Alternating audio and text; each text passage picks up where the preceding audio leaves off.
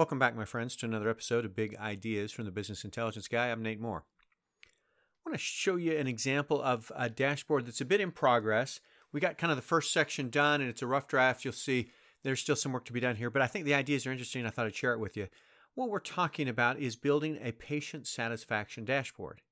And so we tried to look through a variety of metrics, and, and you'll see some of them that are here now, and, and uh, we're not done. This is still a rough draft. There's still more to come. But what we're trying to understand is the patient experience at our practice and what can we do you know and again the practice that i'm helping here is in a competitive environment and you know pretty much a comparable sized practice across town that you know they're competing with and the question is how are we doing so i want to run through uh, four sets of metrics that we use to at least get a rough estimate of patient satisfaction and the first one is uh, a patient satisfaction survey. And the way this practice does it makes it easy for me because they, the way they do their patient satisfaction survey, the data ends up in the EMR so I can mine it.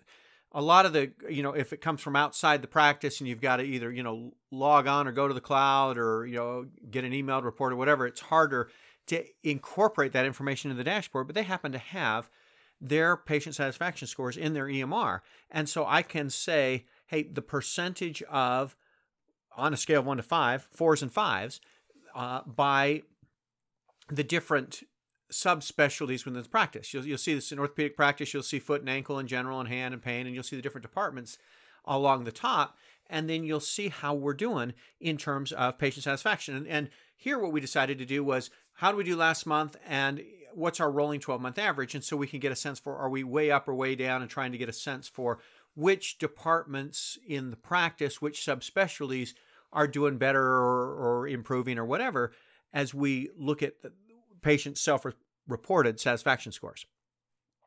Second thing we looked at was uh, days to third. And so what we tried to do is we looked at days to third a couple of ways. First, we said, all right, overall, last month, for new patients, established patient appointments, how long did it take to see these providers?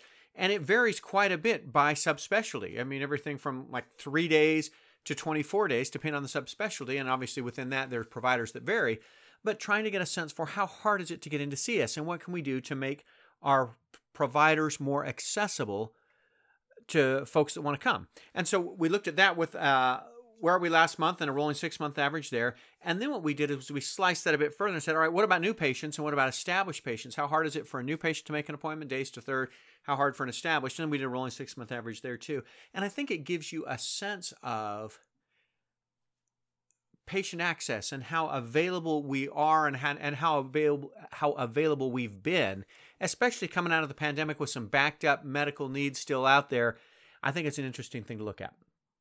Third metric is one that I don't see measured very often. There was an MGMA stat poll that came out a couple years ago that said, you know, over half the practices didn't even measure this, let alone, you know, have a sense for what was going on. And it's how many unfilled appointment slots are there?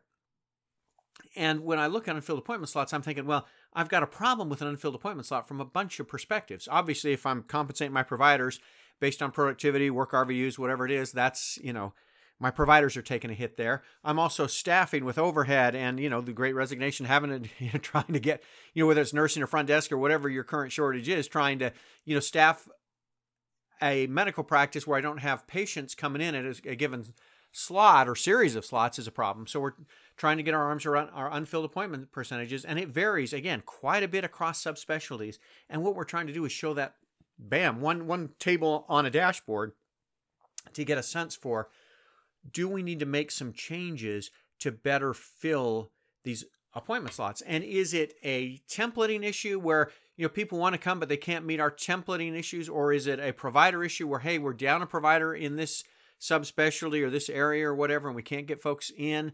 Is that our issue? I think it's very worthwhile to look at your unfilled appointment data. It's hard to do in a lot of medical practice systems. A lot of them don't track it. They're not canned reports. You've got to go dig for it. Some of them, um, the example that this practice uses is uh, uh, Centricity, and Centricity will store, un, well, I'll say it this way Centricity will store a filled appointment slot for forever. I mean, you know, of course, right?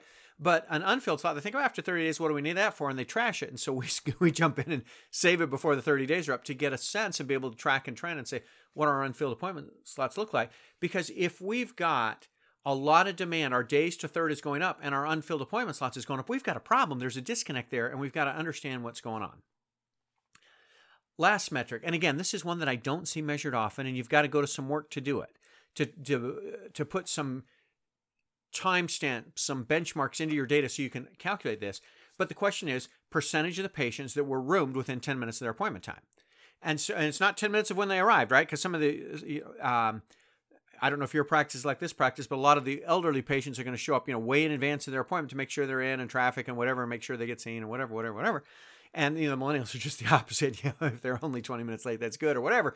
But the what we do is we measure from the appointment time, and then what we say is, all right, we're going to factor out. You know, I'm, I'm, I'm done picking on millennials. Patients who may show up after their appointment time. If they're late, we factor them out because we, you know, we can't room you in 10 minutes if you're not here to be roomed. So we filter those out and say, are, have you, are you roomed in 10 minutes? And we can look at that by subspecialty. We can look at it by location. Is it a rooming issue by location and we're going slow at this front desk or whatever? Or are these patients consistently waiting longer for this subspecialty because, you know, we're we got a 15 minute template and a 25 minute appointment, those kind of things going on all day, and it just kind of snowballs through the day. What's going on here? But again, what are we trying to do? We're trying to understand the patient experience. What's their satisfaction score? How hard is it to get in to see us from a patient access perspective? What's my unfilled appointment slot look like? And how many of my patients are in 10 minutes? I think there's some metrics, particularly if you're in a competitive environment, you're competing for patients, whether it's with the group across town or the university or the, the local health plan or whatever some things worth measuring and understanding in your practice.